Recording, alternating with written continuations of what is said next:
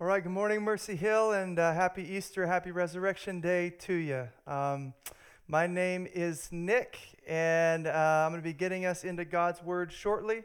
Uh, but for those of you that are tuning in with us uh, for the watch party, I just want to reiterate what Christine shared and express a desire to have you utilize that chat function and just make you aware. We don't know you're here uh, unless you actually kind of chime in and, and say your name and, and maybe where you're tuning in from and uh, uh, maybe you know just kind of say hi to one another the church. I would love to see uh, you guys even though you know it's a virtual format it's not uh, what we're used to uh, hopefully there still can be some encouragement with the sense that we're gathering as the saints on this amazing day worthy of, of great celebration. So with that uh, I'm going to get us right in. So, this morning, uh, really, ever since the coronavirus uh, has um, you know, been an issue in our nation and in our world, and ever since we've kind of been on this shelter in place uh, sort of thing, it's uh, it occurred to me that I may want to step out of our regular series that we were doing in the Gospel of Luke and talk about something perhaps a little bit more uh, relevant to the matters at hand. And so, what we've been doing uh, is a series uh, through uh, looking at what in the scriptures is actually the most frequent command. It's the most frequent command in all the Bible. And for those of you who are maybe just kind of checking in today for the first time, uh, I wonder what you think that uh, that command might be. I'll give you a hint. It's not one of the Ten Commandments. It's not uh, the, the first and greatest commandment. Uh, Jesus says, Love the Lord your God with all your heart, mind, soul, strength. And the second one, it's not the second one, love your neighbor as yourself. It's, it's not the Great Commission, go unto you know, all the world and, and make disciples. It's none of those. While those may be, in fact, in some ways more important, they're not the most frequent. The most frequent command in all the Bible is actually this do not be afraid. Whatever else this fact implies, it certainly at least implies this God cares about your fear, He cares about your panic, about your anxiety, or perhaps to put it more positively, He cares about your peace. He cares about your peace. So this morning, as we've kind of been doing throughout this series, we're going to drop into yet another text in the scriptures where this command surfaces. Uh, we've been kind of dropping into a text here, a text here, a text there, kind of looking at where God issues this command, what's going on in it. This morning, we're going to drop into yet another one.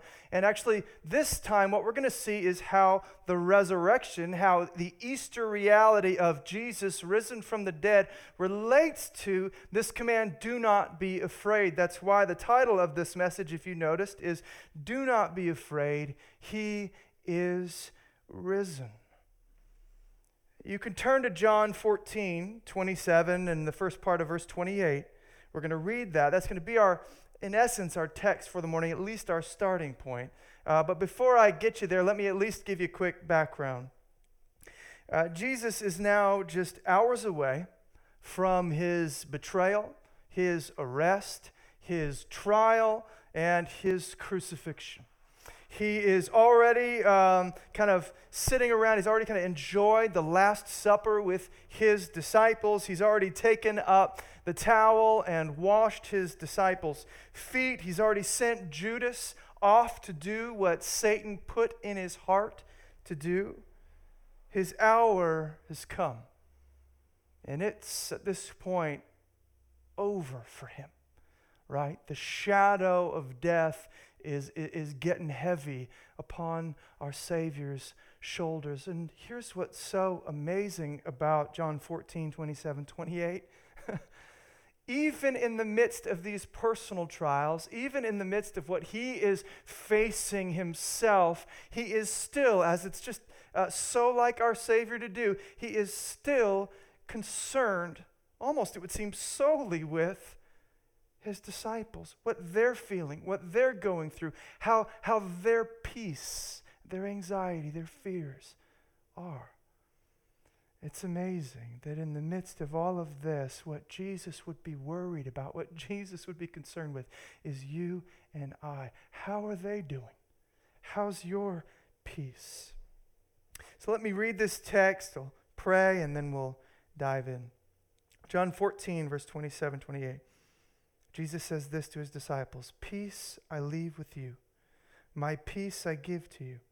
Not as the world gives, do I give to you. Let not your hearts be troubled, neither let them be afraid. You heard me say to you, I'm going away, and I will come to you. Would you pray with me? Uh, God, right now, we together just ask that you would come in these moments and bring your peace. We believe we are celebrating today you are risen, which means you're not in the grave. You're not just a figure of history who's now uh, past and gone, but you are alive and you are present right here with us. Wherever we're tuning in from, you're in the room with us. And even more than that, you are in our hearts. Jesus, we ask that by your Spirit, you would come and bring peace. You would come and replace anxiety and panic with the peace of God, a peace unlike what the world could ever offer, a peace stable and secure, a peace tethered to the death and resurrection life of our Savior. And God, for those that maybe uh, just coming to Easter service because it's what they've always done, not expecting much from it, uh, just kind of keeping with tradition. Um, God, I'm so grateful that you've brought them to this place, grateful that they're tuning in. And Lord, I pray today you would show them just how relevant what you accomplished some 2,000 years ago is for them in this moment, right now, today.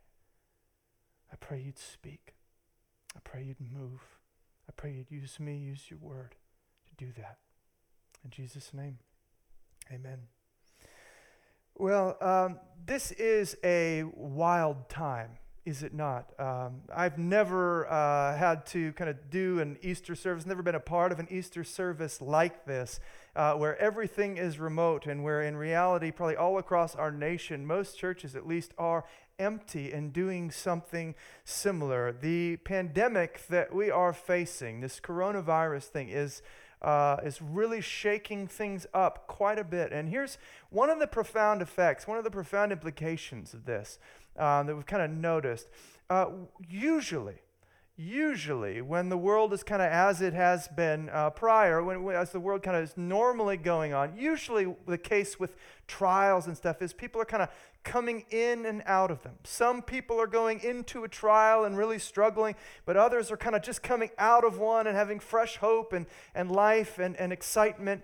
Um, usually, what happens is people in various places, various times, uh, uh, in various ways are experiencing different uh, places along the spectrum. Whether some are, are, are steeped in trial, some are uh, out of it and feeling, feeling high and mighty and feeling good.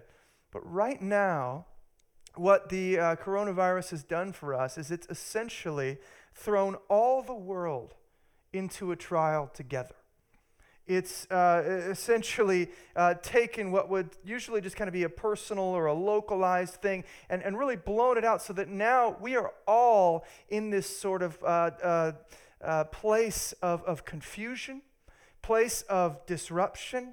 Uh, together, we are facing this not just at a personal, local, even national level, but at a global level. There is unrest. And one of the things that I realized then coming out of this is that I, I, know, I can almost guarantee that every single one of us, in one way or another, in light of these things, is, is experiencing probably a higher level of anxiety, higher level of panic, and, and, and, and more than ever, probably desiring some sense of peace, longing for, looking for peace. And so I want to actually begin this message with a, a question. Um, I want you to consider it. This isn't just rhetorical. I want you to think about what your answer would be. And uh, what I want you to do is fill in the blank here for me, all right? Here it is. if I just had blank, I would have peace. If I could just get blank figured out, then my life would be working as it should and I could have peace. I wonder what you would say. How would you fill in the blank? What is missing that you so desperately want to get? What is broken that you so desperately feel like you need to fix? And then you can have peace. Now, as you're considering your answer to this, my sense would be that you're not going to have to think very hard. Um, usually, uh, as, it, as it turns out with these sorts of things, uh, it's going to be the stuff that you're already thinking about. you're probably already, even as I'm talking, struggling to focus because you're distracted with it. Your, your, your mind is spinning off towards it. You're, you're worrying about it. You're already kind of planning and thinking and, and, and trying to work out something for how can I get this or how can I fix this? Because we're all longing for peace. But still, all I'm asking you to do is name it. What is it? Now, if I had to guess, um, my sense is that whatever your answer may be, it will likely fit within one of these five categories that, if they don't make sense to you up front, hopefully they will as we go on. But one of these five categories probably captures uh, what it is that you're longing for, the way that you kind of fill in that blank. It might have something to do with the relational the financial, the vocational, the moral, or the physical. In other words, we're often worried about our relationships. We're, we're often worried about our money. Uh, a lot of times we're stressed out about our jobs and, and the purpose uh, for our lives. Uh, sometimes we're struggling with uh, guilty consciences. And then, definitely, right now, I think a lot of us are experiencing that struggle with what, what I mean by the physical is, is our health and, and illness and, and a broken body and facing death. So, my guess is that whatever it is you are worried about, whatever you're thinking, man, if I could just get this right, I'd have peace, it probably fits into one of those five general categories. And here's what's so incredible Jesus, in his death and resurrection, actually addresses all of these uh, uh, basic categories and more. And uh, in fact, l- let me kind of show you this for a moment. And I'm going to actually spend really the majority of this sermon building this out, but let me get us started this way. Uh, the verses that I read in, in John 14, 27, 28, that I'm just going to use as a launch pad, present us with uh, really the first and most basic statement on the matter that Jesus can speak into this. Uh, so, what did we see there? We see uh, that he is clearly um, the one who has come to bring us peace, and that this peace is uh, not like that which the world gives. And we also see that this peace is in some way tethered to his death and resurrection. That's what is meant uh, by what he says when he goes, I am going away. That's his death. And he says, But I will come to you. Most scholars understand that to be uh, a reference to his resurrection, probably both his uh, physical appearances and also the way he came to them in the Holy Spirit. So we get this idea, uh, even from our text, that uh, Jesus has something to say about what we are all longing for in these moments, namely peace. That Jesus is going to press in and he has something to say, something to give. But um, this basic statement that is brought out in those uh, verses there actually um, really are worked out in the larger context of John 14 as a whole. Uh, so, what we see is that it's there in the larger context of this chapter, John 14, that, that, that we're going to see how this peace uh, tethered as it is to the death and resurrection of Jesus, is actually going to kind of push into and permeate those five broad categories I mentioned earlier in profound ways.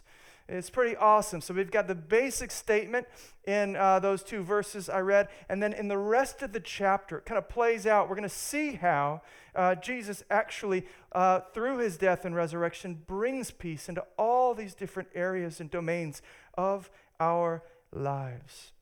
So, this morning, all I want to do really is quickly move through each of those five categories one at a time and show you how, from the larger context of John 14, Jesus actually meets us in them and brings peace to us right where we are in the midst of those things. So, first, let's begin with the relational. The relational. Uh, some of you, when I asked you to fill in the blank, um, if I could just have this, then I would have peace, probably immediately started thinking about your relationships.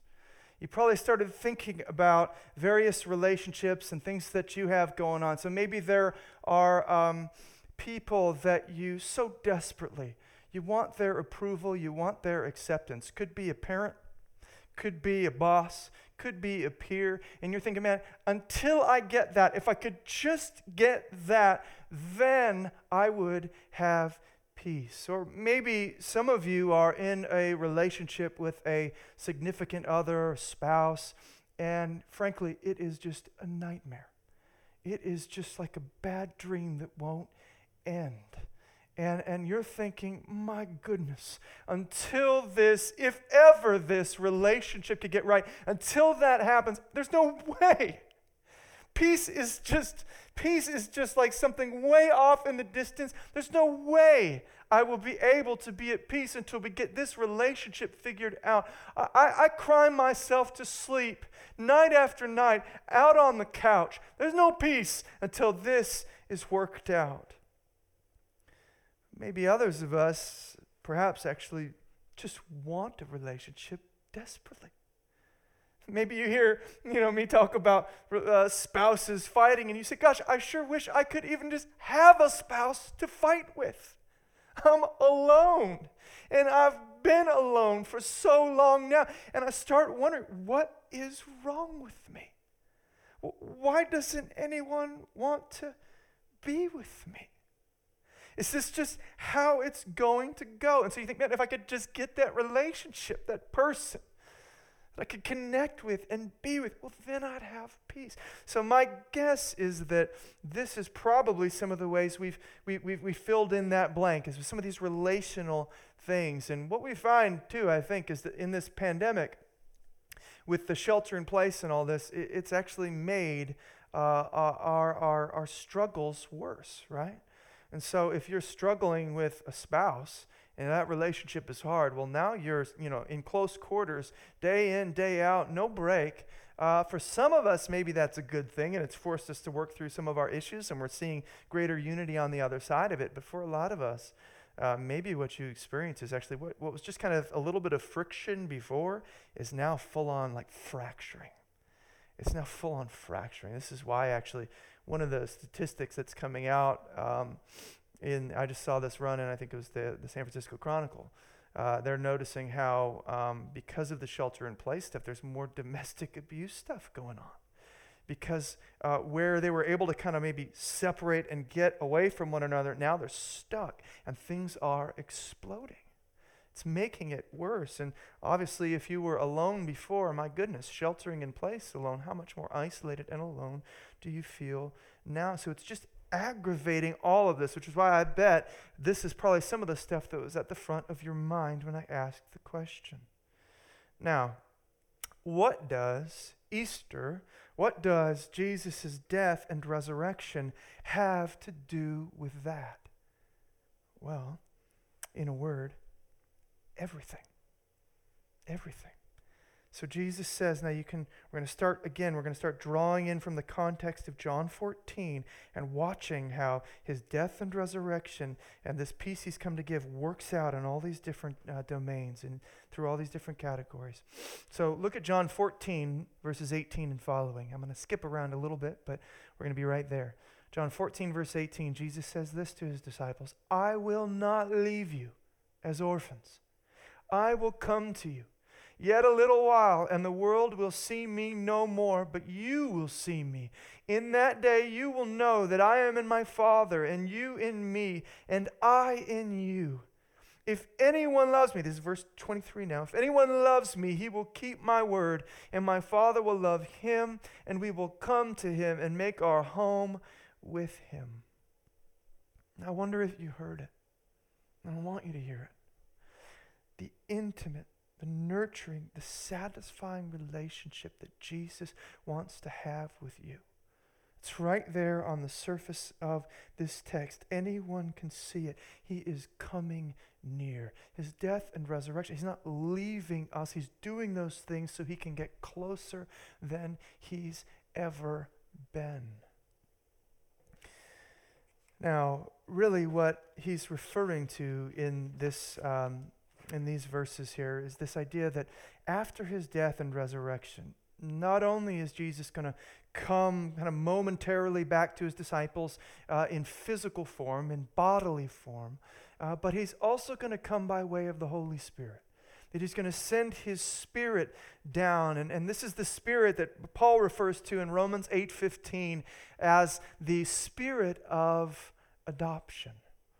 And what we understand is that because of what Jesus has done, he's not just heading off to heaven and leaving us here high and dry. He's heading off to heaven and ascending to the right hand of the Father, whereby he's going to pour out his spirit, the spirit of adoption, so that you and I are not left as orphans, not left to fend for ourselves, not left alone, but actually brought into, in a fuller, more satisfying way, the family of God. And he even says it, it's amazing. He's going to make, he and the Father, by way of the Spirit, are going to make their home in us. So there's this relationship now that we can have with God, this deep, uh, abiding relationship that we can have with God. We've been reconciled to the Father through the Son by way of the Spirit. And now, what this means is because of this reconciled relationship in the vertical dimension, this, this relationship we have with God, now that changes everything about the relationships that we have with others on the horizontal scale. So, to be clear, this doesn't fix everything, right? Knowing God and, and being in His family and having fellowship with the Father, Son, Spirit is amazing, but it doesn't just all of a sudden make all our earthly relationship woes work out, right? But what it does do is it gives us the strength, the stamina, the, the, the ability, the resources to endure it. So if you're struggling with a spouse or significant other, instead of going eye for eye, tooth for tooth, suddenly because you, you have one who loves you, one who accepts you, even when there's someone who doesn't, even when there's friction, you have the ability to absorb that, to talk to your Heavenly Father about that, to find strength in the middle of that so that you can even, as Jesus calls us to do, bless your enemies. Or if you're struggling with singleness or feeling alone and wanting that significant other sort of thing, well, yes, no, Jesus might not fix that for you, right? But all of a sudden, you know without a doubt, I am not alone. He's not left me as an orphan, and I'm certainly not unloved. He poured himself out to death in love for me. And he's coming back again for me, whom he also calls his bride. So there's all these pictures of intimacy, and we get to engage in that with him. Now, this is really the sort of thing that we see actually gives Jesus himself strength as he's en route to the cross. John 16, 32. Listen to our Savior speak here. He says, Behold, the hour is coming. Indeed, it has come when you will be scattered, each to his own home, and will leave me alone. All my earthly relationships gone. They're all just going to scatter. I will be alone. What will sustain him in those moments? Well, he goes on. Yet I am not alone, for the Father is with me. I got this relationship with my Father, the same relationship that now you and I have by way of the Spirit of adoption. He says, I'm not alone, even when all forsake me. This is why Paul the Apostle would talk about a very similar experience. Um, 2 Timothy 4 16 to 17. At my first defense, no one came to stand by me, but all deserted me. May it not be charged against them. But hear this everyone left me, but the Lord stood by me and strengthened me. That's it. That's what's available to, to, to Jesus, available to Paul, available to you and I this relationship with the Father, relationship with God. So that even if our earthly relationships are just a mess, there's stability, that there's intimacy, there's love and care. We know the one who is watching over all is watching over us as a dad for our good. That changes everything. All of a sudden, where there was anxiety and a mess, there's peace. Peace in our hearts, the peace of Christ, the peace of God. All right, now let's keep rolling on. Let's check out that second category that I mentioned, namely the financial. So we've looked at the relational, how Jesus' peace kind of is brought into there. Now the financial. Uh, some of you, no doubt, would think of money as critical to your security and your peace. And when I asked you to fill in the blank, that's probably the first thing that came to your mind, especially, again, in light of uh, the current pandemic that we're facing, not just locally, but globally. The economy is sliding, right? And it's stressful, and salaries are being cut, investments are tanking, jobs are, are being furloughed or even terminated. It's been devastating. And so, naturally, a lot of us are probably spinning around going, man, if I could just get this money thing figured out, then I could have peace. But until then, until the economy kind of stabilizes, I'm going to be in a place of unrest. There's just no way around it. There's just no way around it. We take confidence in our wealth, it makes us feel stable and of course, we're not just talking about money or, or, you know paper. We're talking about what money stands for, right? Which is our barns are full of the stuff we need to survive and thrive. And when I say barns are full, hopefully that makes you think of a parable that uh, is in Luke's gospel, because I wanted to think about that for a moment. It's exactly what th- we see this guy doing. It's kind of the mentality that we have. Luke 12, there's this parable Jesus says about this, tells about this guy who's got all these crops and he just builds bigger barns and then he just stuffs his barns full.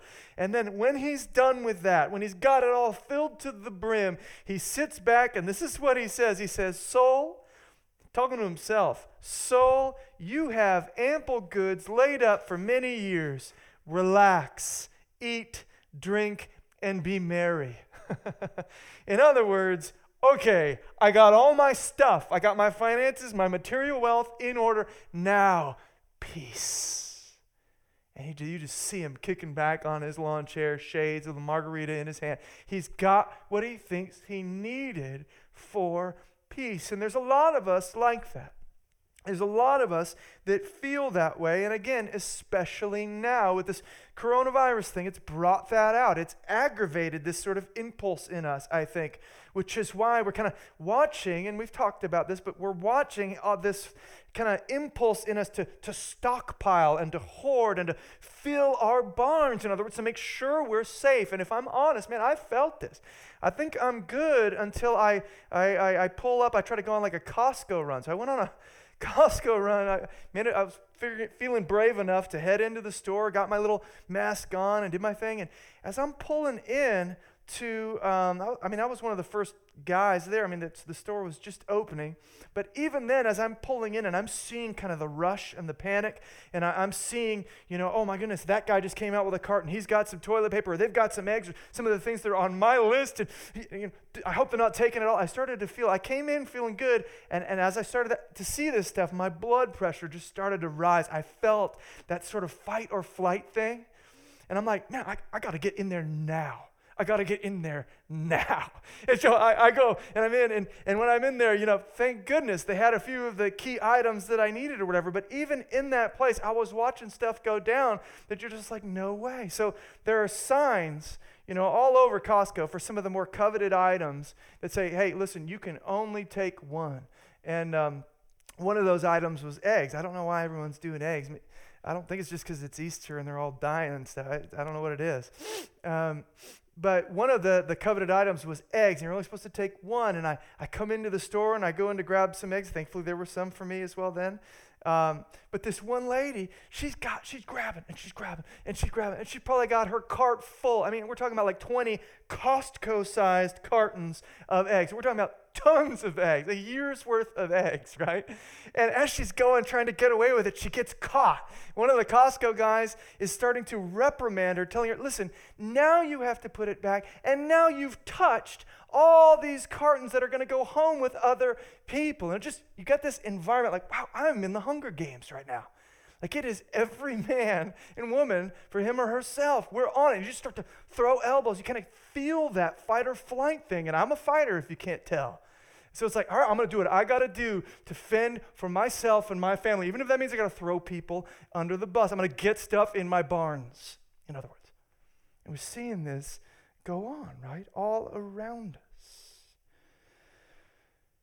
But again, Easter and Jesus' death and resurrection come in to help profoundly at this point. Look at what Jesus says to his disciples now in John 14, verses 1 through 3. So here he's going to speak to this worry that we have for material security and stability. Look what he says Let not your hearts be troubled. In my Father's house are many rooms. If it were not so, would I have told you that I go to, to prepare a place for you? And if I go and prepare a place for you, I will come again and will take you to myself, that where I am, you may be also. Now, he's talking here, uh, in particular, it seems to me, about the new heavens and the new earth. He's talking about the ultimate destination of the children of God. He's talking about what he has secured for us by way of his death and resurrection, namely an eternal inheritance or a place around the table, the kingdom of God, the kingdom of heaven. It's amazing. It's incredible. And obviously, there's a lot you could draw out from these words from our Savior. But at least, uh, whatever else uh, is implied in these words, certainly we could say part of the idea has to be that we are secure and stable, even materially or financially. Um, some of us right now are worried, perhaps, especially in the Bay Area, uh, about uh, losing our jobs or getting cuts in our salary because, man, uh, we're going to lose our houses. We're going to not be able to pay rent, not be able to pay our mortgage, or whatever it may be. And to them, Jesus says these words Do not let your heart be troubled. In my Father's house are many rooms, and one of them has your name on it.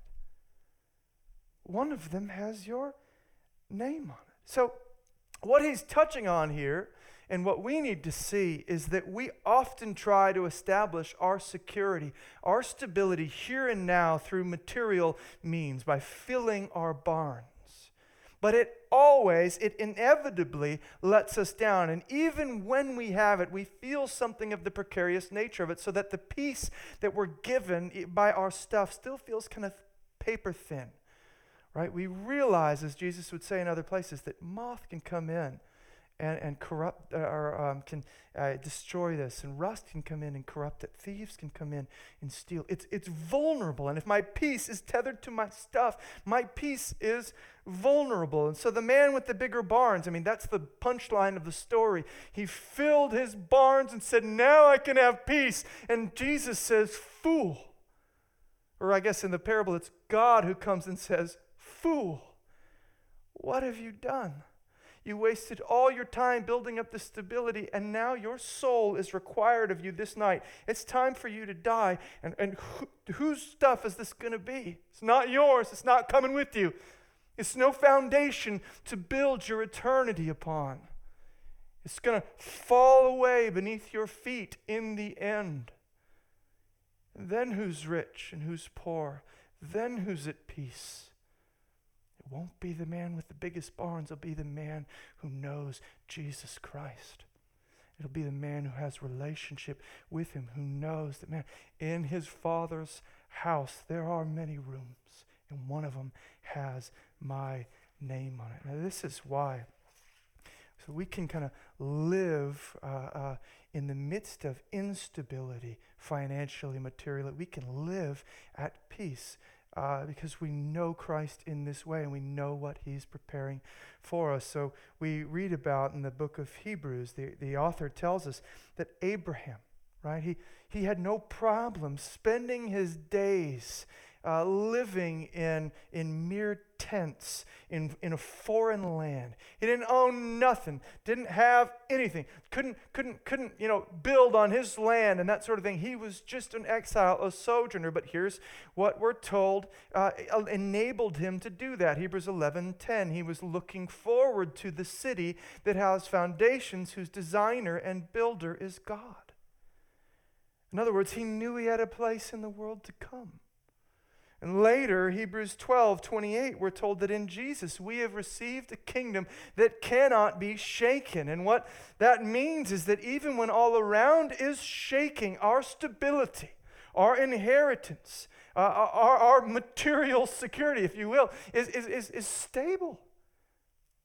Because it's tethered not to our barns or our bank accounts, doesn't rise and fall with the stock market it, it, it, it rises with Jesus, tethered to Him who will never die again. So we have peace even in the midst of unstable times because of Christ. We know we're going to be taken care of in the end. The third category, um, and obviously I'll start trying to move a little quicker here. The third category is this idea of the vocational. The vocational. So we've seen the relational, we've seen the financial, now the vocational. And by this, I simply mean I, I think sometimes we tie our peace and even our sense of identity, uh, for that matter, to our work. We think if I find the right job, the right vocation, I'll have found my purpose. Uh, I'll have a sense of well being, and with that, a sense of fulfillment and peace. So I imagine um, that some of us would fill in the blank. I, I, I asked us to fill in earlier by saying, listen, if I could just get the right job, like I hate my job or I don't have a job, if I could just get that, then, then I'd feel like my life was worth something. I, I just want a job that is, is, is worth something. I want a job that's essential. And I, I choose my words advisedly there, right? Because Again, the coronavirus pandemic has brought this out, aggravated this perhaps a little bit more in our hearts, where, uh, you know, they're, they're deeming certain jobs essential and others not. And that might sting a little bit for those of us who've just invested everything in our work. Like, that's my life. And you're telling me it's not essential, it's not important enough. And you kind of feel like, gosh, what is all of my time and energy worth? What am I worth. And then it gets even worse, right? When your boss calls and says, hey, listen, we had to uh, lay some people off and we just didn't consider you a part of the essential core. We had to make some cuts and you're on that list. I'm sorry. Gosh, it just gets even worse. And what can happen is, is we don't just feel like we've lost our livelihood, we feel like we've lost our lives. Like this is what I poured everything into and it's gone. How can I have peace when I don't even know what I'm living for? Who am I? So, one of the other things that they're watching now carefully, uh, given the uh, pandemic, uh, COVID 19 and stuff, is they're watching the, the risk of suicide. In particular, because statistics have shown when unemployment goes up and things, the people that are facing that, and we would assume this, it makes sense, uh, are much higher at risk for suicidal thoughts and things.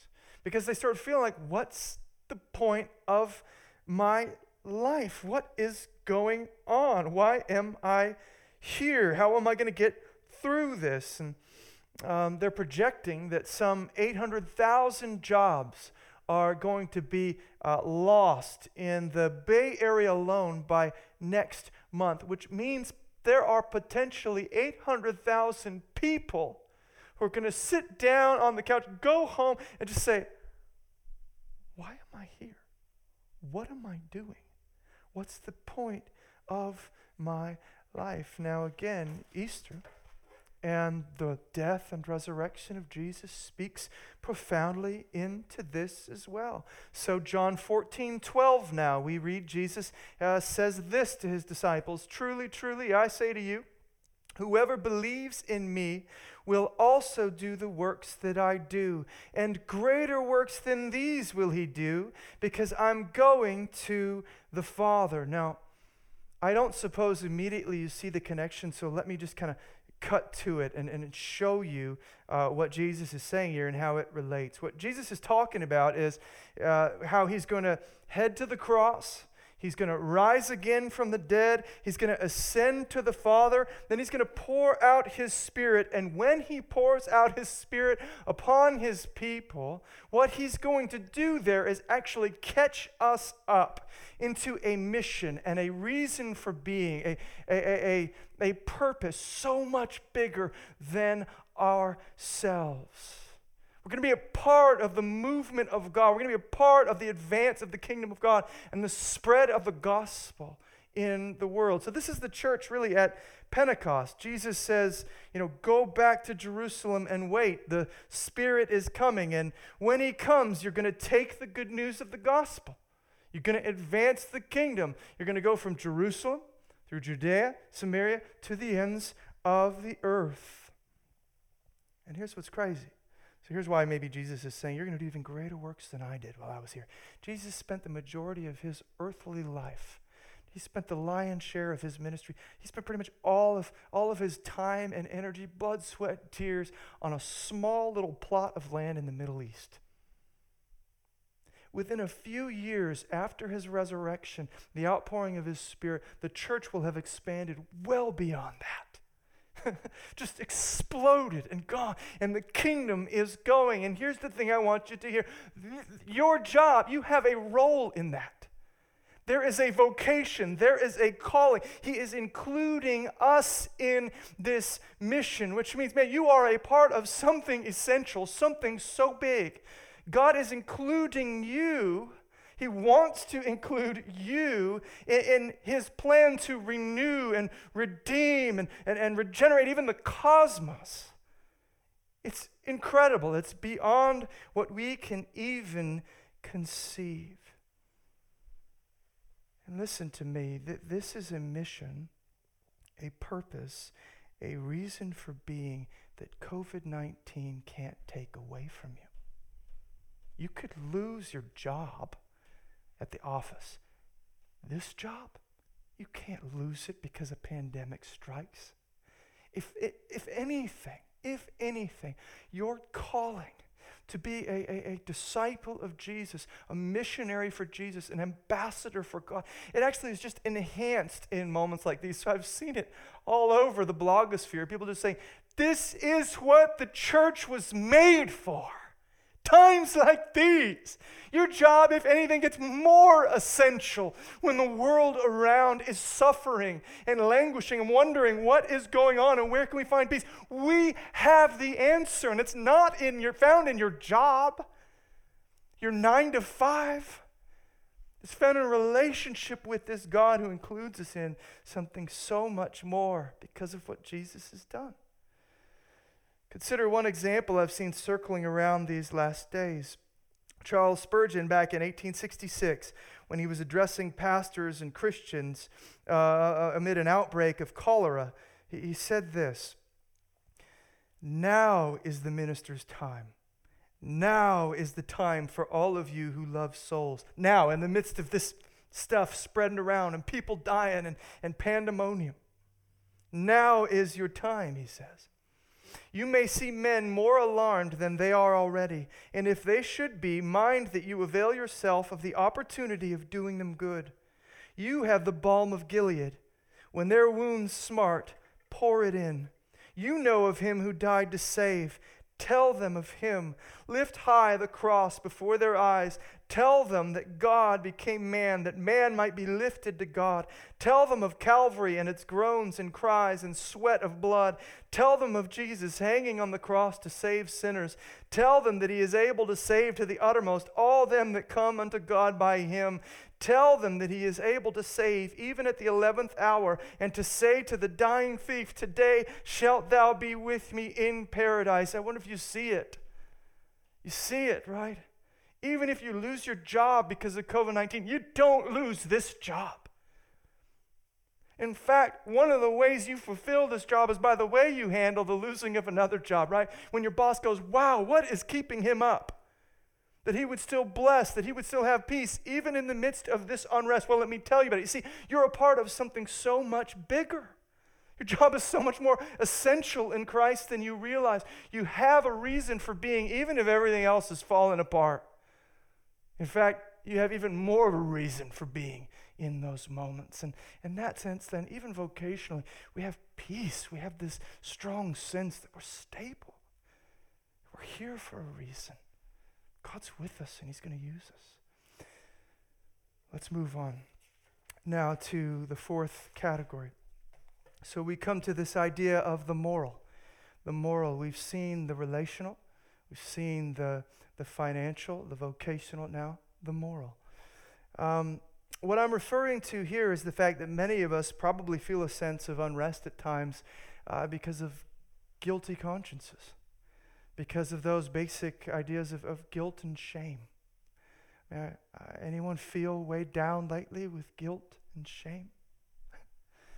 I mean, anyone kind of remembering stuff from the past that's just wish wasn't there, wish they didn't do, wish wasn't there, wish they could pay back or atone for or make right or get better, right?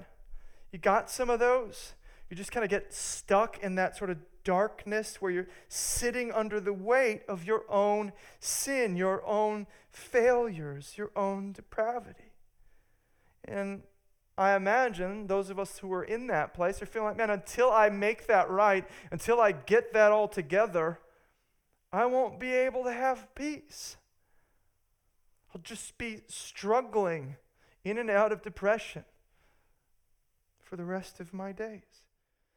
But here, of course, is where Easter has choice words for us as well. The um, death and resurrection changes everything. So he says in John 14, 1, which we've actually read before, let not your hearts be troubled.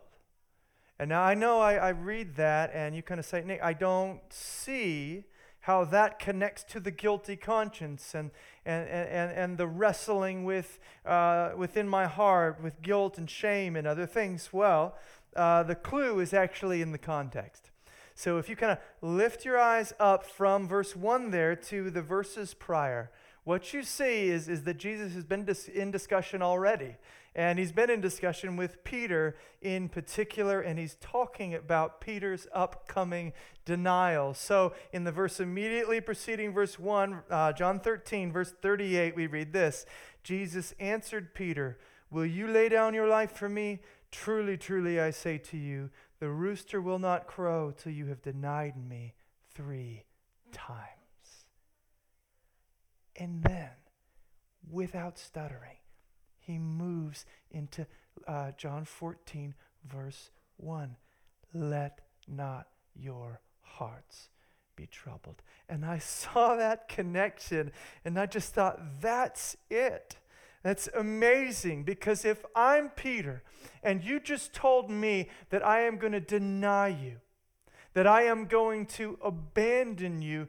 The, the moments that you need me most, I'm going to be gone, saving my own skin. Then what I am feeling as you're telling me is deeply troubled, deeply distressed. What kind of a wretched friend, wretched sinner am I? I would do that to you. If that's the truth, it's over for me. And here is where our Savior's words take on such profundity, right? Peter, even in spite of these things that I already know about, do not let your heart be troubled.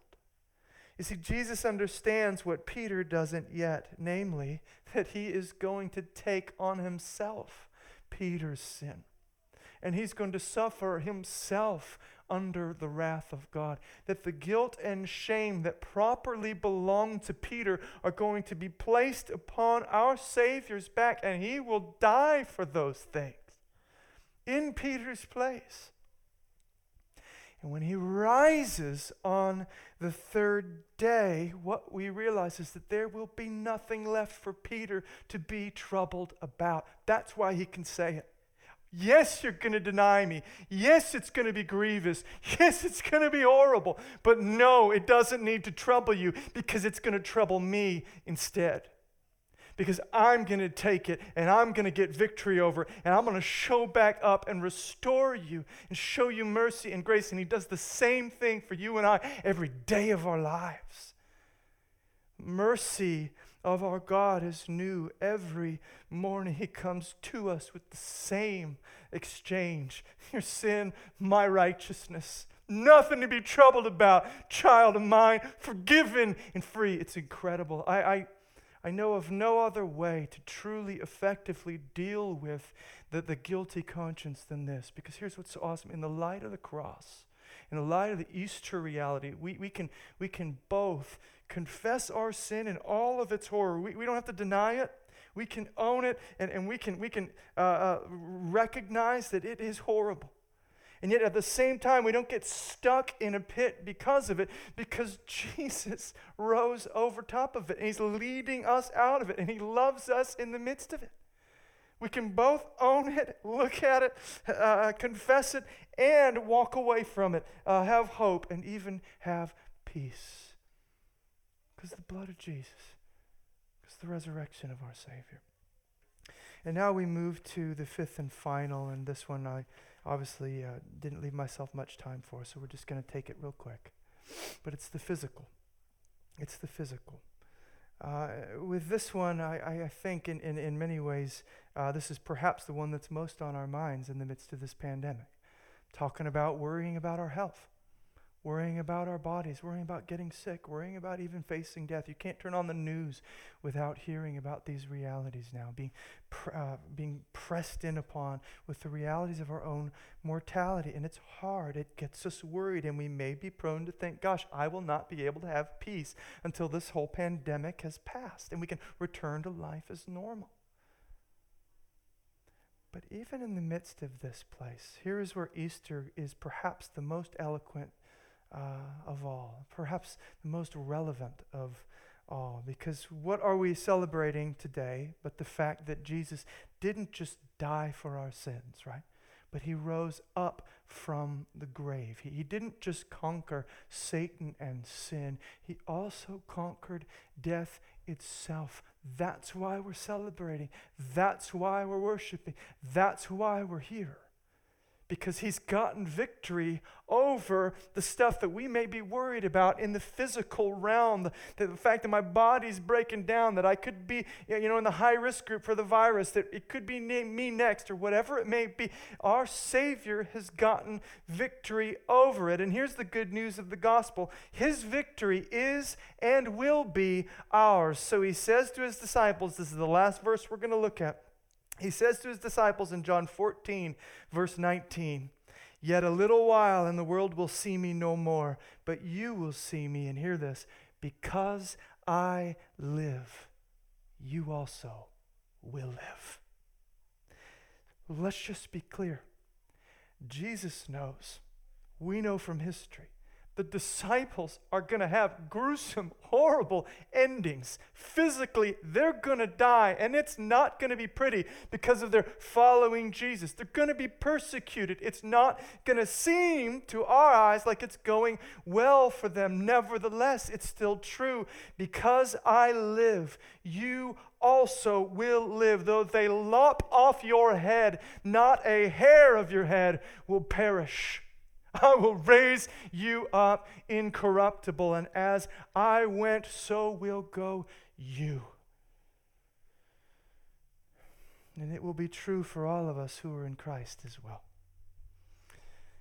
So let me ask you to consider here at the close how you'd fill in that blank again. Let me, let me ask you. And, and I, the question was if you just had blank, or if I just had blank, then I would have peace. What would it be? If it just had blank, let me propose an answer. Now, let me propose one that by, by now I hope you can see encompasses all the others. If it just had Christ, then I could have peace. That's what Easter is all about. That's what the death and resurrection of our Savior is all about bringing peace into yours and my life. Not a peace like the world gives that comes and goes and ultimately lets down, but a peace that sustains, a peace that endures, a peace that uh, uh expands or presses on into eternity. And so I'd encourage you even now lay hold of Jesus.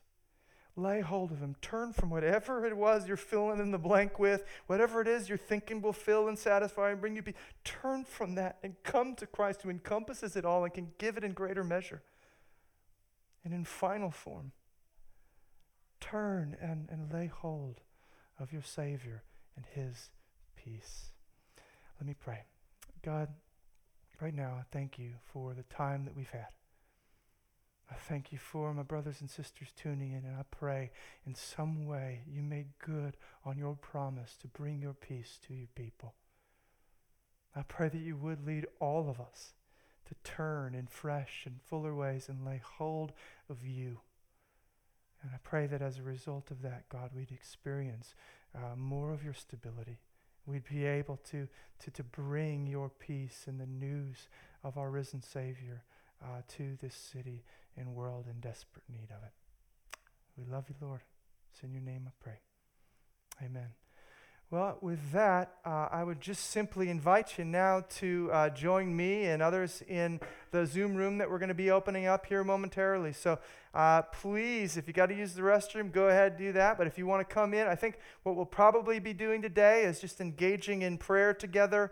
Uh, uh, um, and uh, I'm not sure what else. We're just going to see uh, who comes in, and then we'll just uh, talk and pray. Uh, but I look forward to, to catching you guys soon. All right.